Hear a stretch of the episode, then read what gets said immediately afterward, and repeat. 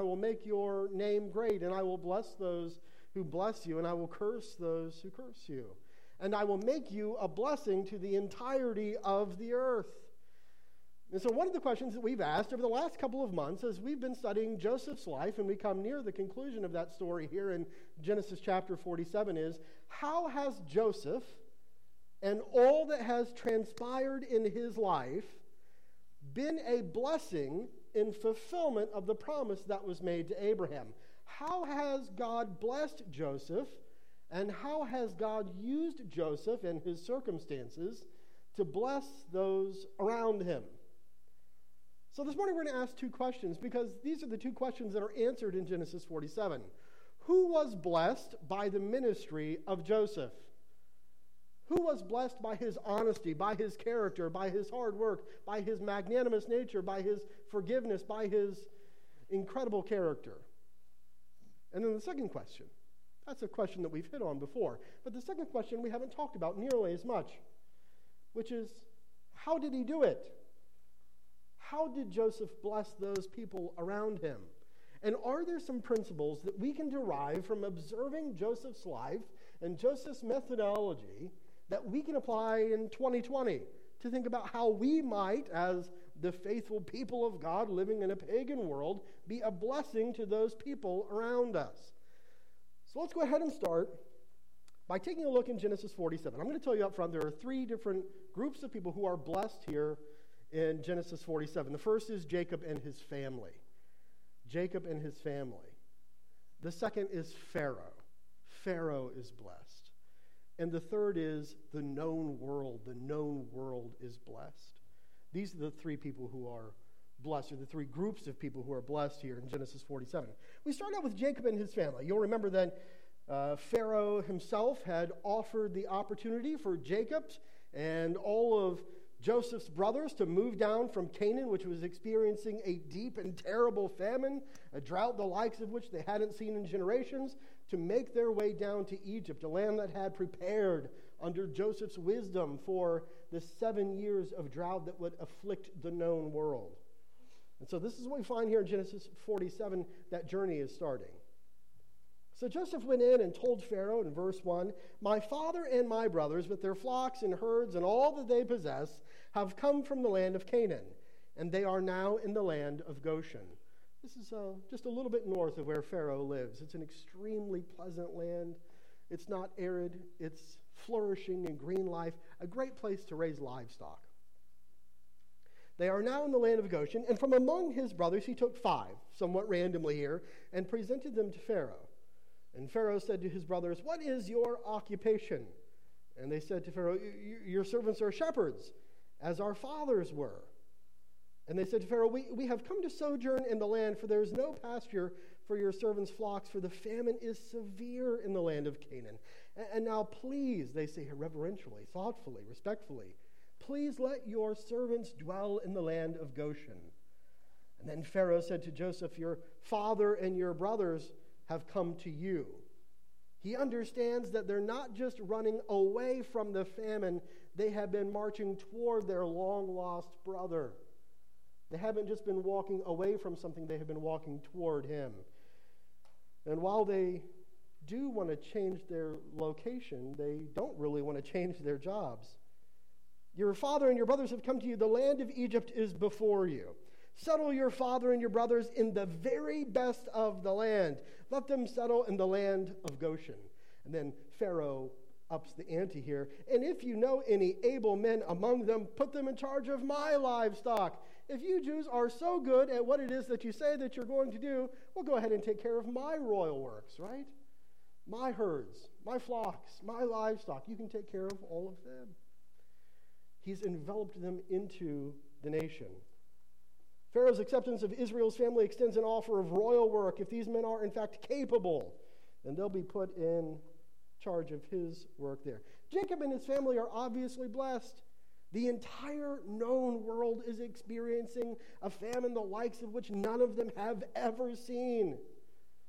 But they've been brought from a place of insecurity to security, from not knowing where they're going to get their food and drink to a land where they'll be able to sustain themselves.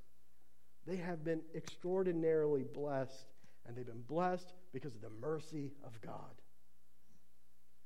Well, verse 7, here we see Pharaoh himself getting blessed. Then Joseph brought in Jacob, his father, and stood him before the Pharaoh. Uh, for the last couple of months, we've been looking at this slide over my shoulder. Uh, this is a painting from a French painter in the middle of the 19th century named Tissot. This is uh, a picture of Joseph. You'll see him standing there in the central frame with the band around his hair. And there is his father with the golden sash around his head, and he is about to bless Pharaoh, right? And Pharaoh said to Jacob, How many are the days of the years of your life? Jacob is an old man, and the Egyptians are obsessed with life and death. You'll remember that all of the great monuments that still stand in the Egyptian pantheon are pyramids. And pyramids are what? Tombs. They're tombs. And then, how did they prepare all of their pharaohs and their great dignitaries for the afterlife? Well, they turned them into mummies, uh, doing an extraordinary work of embalming that has preserved many of their faces some thousands of years later that we're still discovering today. Uh, the girls were driving around town the other day, and there was like a Brinks security truck there parked in front of the store. And Grace turned to Laura and said, Hey, why is that truck so big? And Laura said, Oh, because there's money in there. And she goes, There's mummies in there? That's why we need a truck that big, keep those mummies inside, right? No, there's money in there. Oh, that makes a lot more sense. they were obsessed with death. And even though all of the pharaohs claimed to be godlike, claimed in fact to be immortal, they had these massive monuments to the, to the Egyptian ideal, which was in the Egyptian culture, 110 years was considered a perfect length of a full life. 110 years. Now, uh, see what he says here, Jacob, in response. He looks at Jacob. Apparently, Jacob looks pretty old, right? How many are the years of your life? And Jacob said to Pharaoh, The days of my years of my sojourning are a 130. And at this point, I'm sure Pharaoh's going, Whoa, 20 years past the exile. He's really done something great. And then Jacob says, Few and evil have been the days of the years of my life, and they have not attained to the days of the years of the life of my fathers in the land of their sojourning. It's a little dour, isn't it? You've lived 130 years, and he says, Few are the days of my life. I think about this little baby who's joining our family in the next few months, and I think, oh, I'm going to be a dad of a newborn at 38. That feels old, right? I feel old. Man, that's going to be hard. He's 130. And he says, Few are the days. Really? 38 has seemed like a lot so far. but Abraham lived to 175, and Isaac lived to 180. And what Jacob is telling here, really honestly and really transparently to Pharaoh and for history. There have been good days, and there's also been a lot of hard days. Uh, a lot of days of scheming and frustration. A lot of days of fighting and plotting, trying to find something that only God could give me. A lot of days of thinking I had finally turned the corner only to lose my favorite son, Joseph, and to think for the better part of 20 years that he was dead. They've been hard years. And then Jacob blessed Pharaoh and went out from the presence of Pharaoh. Twice it says that Jacob blessed Pharaoh, not indirectly, but literally, viscerally, in person. To think about that juxtaposition. Here's the one who is dependent on Pharaoh's kindness and magnanimous nature in order to let his tribe survive. But who's the one doing the blessing, quite literally here? It's Jacob the one who represents the only true God, the God of Israel, who has the power to bless. Verse 11 And then Joseph settled with his father and his brothers and gave them a possession of the land of Egypt, the best in the land, in the land of Ramses, as Pharaoh had commanded. And Joseph provided his father, his brothers, and all his father's household with food according to the number of their dependents it's interesting. Just tuck away somewhere in your mind here how things will change in 430 years. This is the beginning of the introduction of the people of Israel into the land of Egypt. They'll be enslaved for the better part of four centuries. At the beginning of this trial, Jacob, the great patriarch, makes his way as a supplicant into the house of Pharaoh and blesses him. 430 years later, God's man Moses will march into the chamber of Pharaoh's and demand, with the full authority of God, to let his people go. My, my, how times change for the people of God in the land of Egypt. But right now, it's all good. And so not only is Jacob and his family blessed, Pharaoh himself is blessed. A nation which could have been ravaged by the drought, by the ingenuity of his servant Joseph, is doing very well. So well, in fact, that they can afford to be kind to those aliens and those sojourners from the nations around them. Well, the third group to be blessed is the known world. Take a look at verse 15. Now, there was no food in all the land for the famine was very severe, so that the land of Egypt and the land of Canaan languished by reason of the famine. And Joseph gathered up all the money that was found in the land of Egypt and the land of Canaan in exchange for the grain that they had bought. You'll remember that for seven years of plenty, Joseph had put away 20% of all the grain that had grown over those seven years. So now, for the seven years of famine, they have this massive reserve of food to feed the world but the people still have to come in and pay for it. Well, you can see what's happening here. Verse 15 And when the money was all spent in the land of Egypt, in the land of Canaan, all the Egyptians came to Joseph and said, Give us food.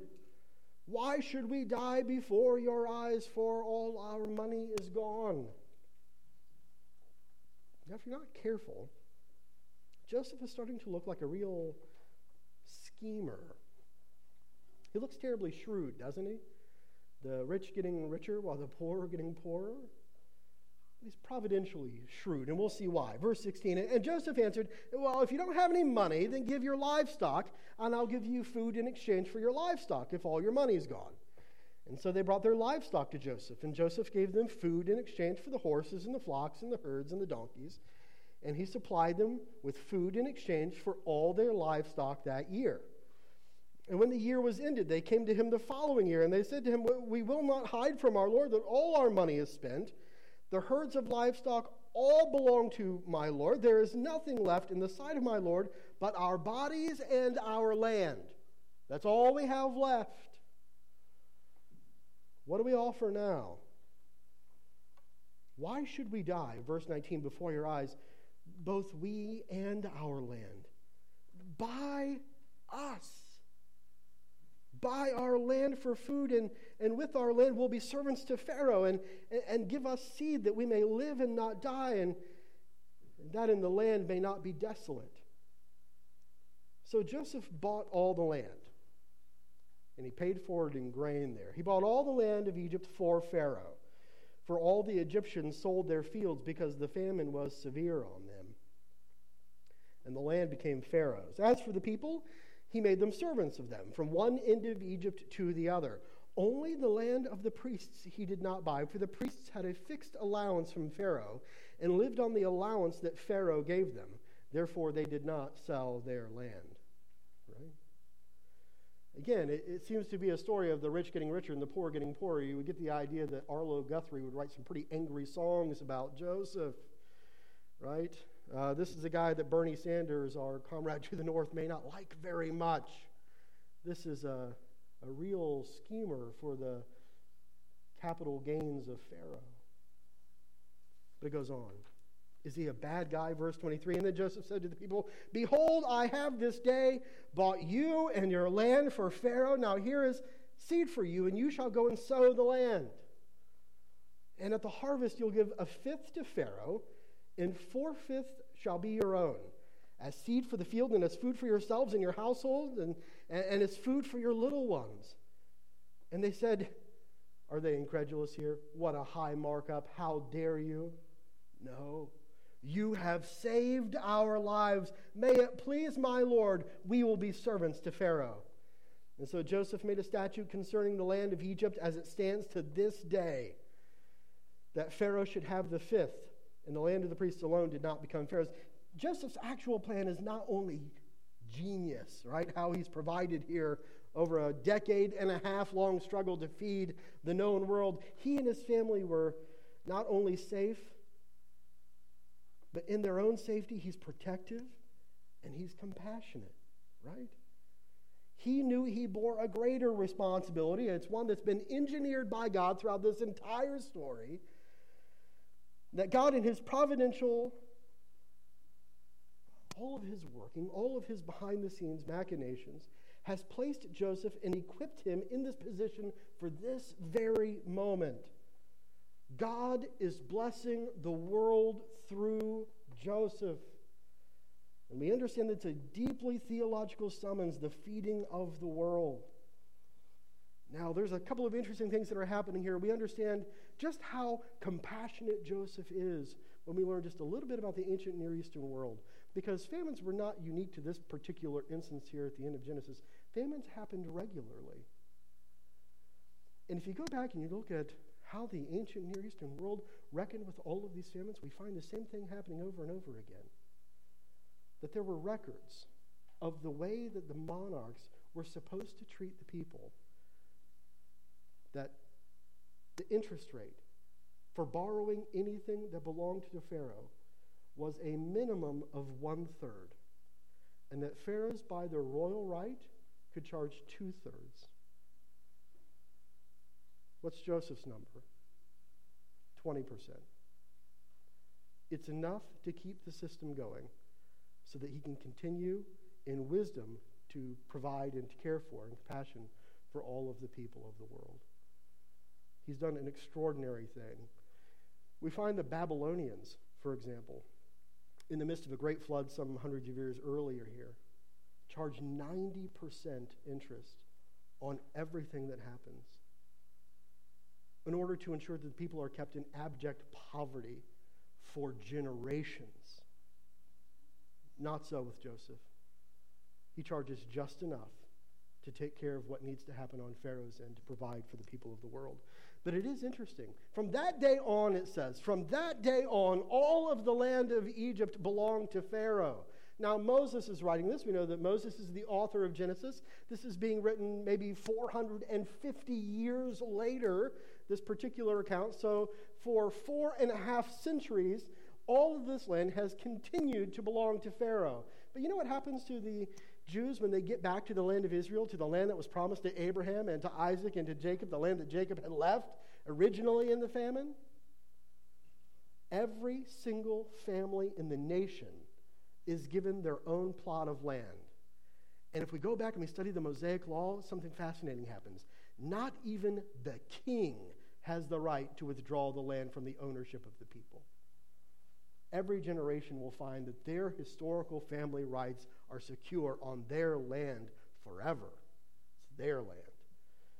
The compassion of God being not only displayed in the way that Joseph takes care of the Egyptians in the known world, but the compassion of God displayed and the generosity of God displayed in the institution and inauguration of the nation four and a half centuries later as he sets up a deal that not even the Egyptians could get in their land.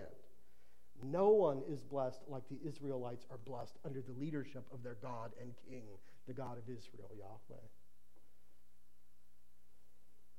Now, verse 27. And so Israel settled in the land of Egypt, in the land of Goshen, and they gained possessions in it and were fruitful and multiplied greatly. And we know that they multiplied over the next few hundred years because at the time of the Exodus, there are something like 600,000 men of Israel who are listed there among the tribes of the son of Israel. And so Jacob calls into his son Joseph and he says to him, If now I have found favor in your sight. It's an interesting way to put that. Almost always that phraseology is used of a subordinate to a superior. You're not going to find anywhere else in the Bible where a father says that to a son, but it's unique circumstances. Jacob is dependent on Joseph. Joseph is clearly the one who's providing for the family, has taken on this role as really the new patriarch. If I have found favor in your sight, put your hand under my thigh and promise to deal kindly and truly with me. Do not bury me in Egypt, but let me lie with my fathers. carry me out of Egypt and bury me in their burying place. And Joseph answered, I will do as you have said. And he said, Swear to me. He wants it official. And he swore to him. And then Israel, uh, some of your Bibles say he bowed himself upon the head of his bed. Others will say he, he leaned upon the top of his staff. The point being that he is too old to bow all the way to the floor. And so, with what little strength he has left there, he, he bows just ever so gently. And, and there it is. In deference to the authority of Joseph and in fulfillment of the prophecy that was made in Genesis 37 that one day the entirety of the family would bow before Joseph. It's a sweet scene. He was 130 when he moved to Egypt. He spent 17 years there. It's no coincidence, I think, that Joseph spent 17 years under the care and tutelage of his father. And at the end of Jacob's life, Jacob will spend 17 years under the care and benefaction of his son Joseph. And then he says, Son, I want you to be the one that closes my eyes. Not Reuben, the oldest, not Judah, the, the new emerging leader, but Joseph, his favorite. And use your clout, use your resources, and use your heart, and take me back to the land of our fathers. We are strangers in a strange land that God has used to the great benefit of all my sons and daughters. But I don't want to be buried here. I want to be buried at home. The same home that the sons of Israel have today. So many are blessed. So many are blessed. I wonder if we could have gone back to the very beginning of Joseph's calamities and asked him, Can you conceive of a future in which so many will be blessed enormously by the tragedies that you are about to endure. If he could have seen, if he could have even imagined the wonderful, incredible blessings that would have extruded from the pains and the calamities of his own life. But we have to ask a question beyond this. And this is a question that we haven't asked so far. We've asked the question, who was blessed? We haven't asked exactly or explicitly how he did it. Let me give you four things here, and I know we're nearing the end of our time, but let me just lay these out pretty clearly for you. I think these are important observations throughout the life of Joseph about how he did all of the blessing first. Instead of retreating within the walls of his family compound in Goshen, he engaged the secular Egyptian community with an obvious counterculture. He was engaging them. He was alive in the life of the daily Egyptian, engaging them. Now, that seems like a really obvious thing. But you got to understand that philosophically, the church has historically approached this in very, very different ways. You've had some, like in liberal Christianity, who have advocated total immersion into the culture. They've been sustained by the world's food, they've been enraptured by the world's media, they've been informed by the world's philosophy, and beholden to the world's ever shifting ethics and they are virtually indistinguishable from the world around them. We have been called out as a distinct people. And if we believe what the world believes, and if we says what the world says, and if we advocate what the world advocates, and if we vote how the world votes, and if we march how the world marches, we are of no use to the kingdom of God as being a distinct and holy people who are entirely dependent on the grace of Jesus Christ and what he's done at the cross. So, like many of our mainline liberal denominational brothers and sisters who have embraced liberal Christianity, we see that they look exactly like the rest of the world. The only difference is that occasionally they have a slightly different agenda on Sunday mornings. They're they will defer brunch on occasion to go to church, right? Otherwise, they look exactly the same. You could take the exact opposite approach, and we've seen that play out. We've seen that play out especially over the last 150 years with the most uh, fundamental strains of Christianity, which advocated essentially a total withdrawal from the world, right? Not a counterculture set against the mores of the day, but a subculture that has intrinsically retreated from engagement of virtually all meaningful factor. Instead of setting up a counterculture within the schools and colleges and camps and universities, and instead we had to have our own camps, we had to have our own colleges, we had to have our own schools, we had to have our own universities, we had to have our own bookstores, we had to have our own music stores, we had to have our own concerts, we had to have our own t shirts, we had to have our own breath mints, right? This is a movement that is not only dying, it's culturally inconsequential. It's been less about regrouping and more about retreating. Another proposal you'll find in recent years comes from a guy, uh, Rod Dreher. I don't know if you've heard of this. The Benedict Option, maybe one of the most influential books written regarding Christendom in the last 25 years. Rod Dreher makes the argument in that book, as a conservative believer, that the only responsible thing for the church to do in light of the way that the church has become uh, culturally less and less influential and will be increasingly um, dictated against by crass pagan morals is that we need to uh, regroup and regather. We need to withdraw for a generation. We need to uh, educate ourselves. We need to get ourselves ready. And that after however many years, then we go back into the culture and we re engage in thoughtful and creative ways. He calls this a strategic withdrawal A couple of problems, I think, there. Not only have I never seen a strategic withdrawal not eventually turn itself into the kind of retreat that is epitomized by fundamentalism over the last, say, 120 years, right? But also, I think it fundamentally misunderstands what it is that we're doing right now. This is our strategic withdrawal. Once a week, once a week, for this day, this is the Lord's day, we withdraw distinctly from the world. We are refreshed in fellowship and in prayer. We are re equipped by the Word of God and what is taught here as truth from Scripture, right? If you go back and you look at any of the great battles and movements of history, if Napoleon marching into Russia, what thwarts all of those major militaristic movements. It's not that their technology was worse or they had worse soldiers, it's that all the supply lines broke down, right? Uh, we couldn't get them food, we couldn't get them munitions, we couldn't get them the resources and the energy and the supplies that they needed to continue to fight in the battle. This is why Christians have worship on Sunday mornings, in part as a strategic withdrawal by which they are re equipped to go out and continue to do what it is that we have been called to do. What we're not talking about is a strategic withdrawal. What we're really talking about is a strategic engagement, a counterculture, salt and light. And if you go back and you observe from Old Testament history, who embodies that kind of strategic engagement? Nobody does it better than Joseph. Joseph, who remains holy, Joseph, who remains focused, is also deeply, deeply engaged in the Egyptian culture as salt and light. He lays out a pattern that I think we still wrestle with today. Secondly, he maintained the opportunity to engage through impeccable character.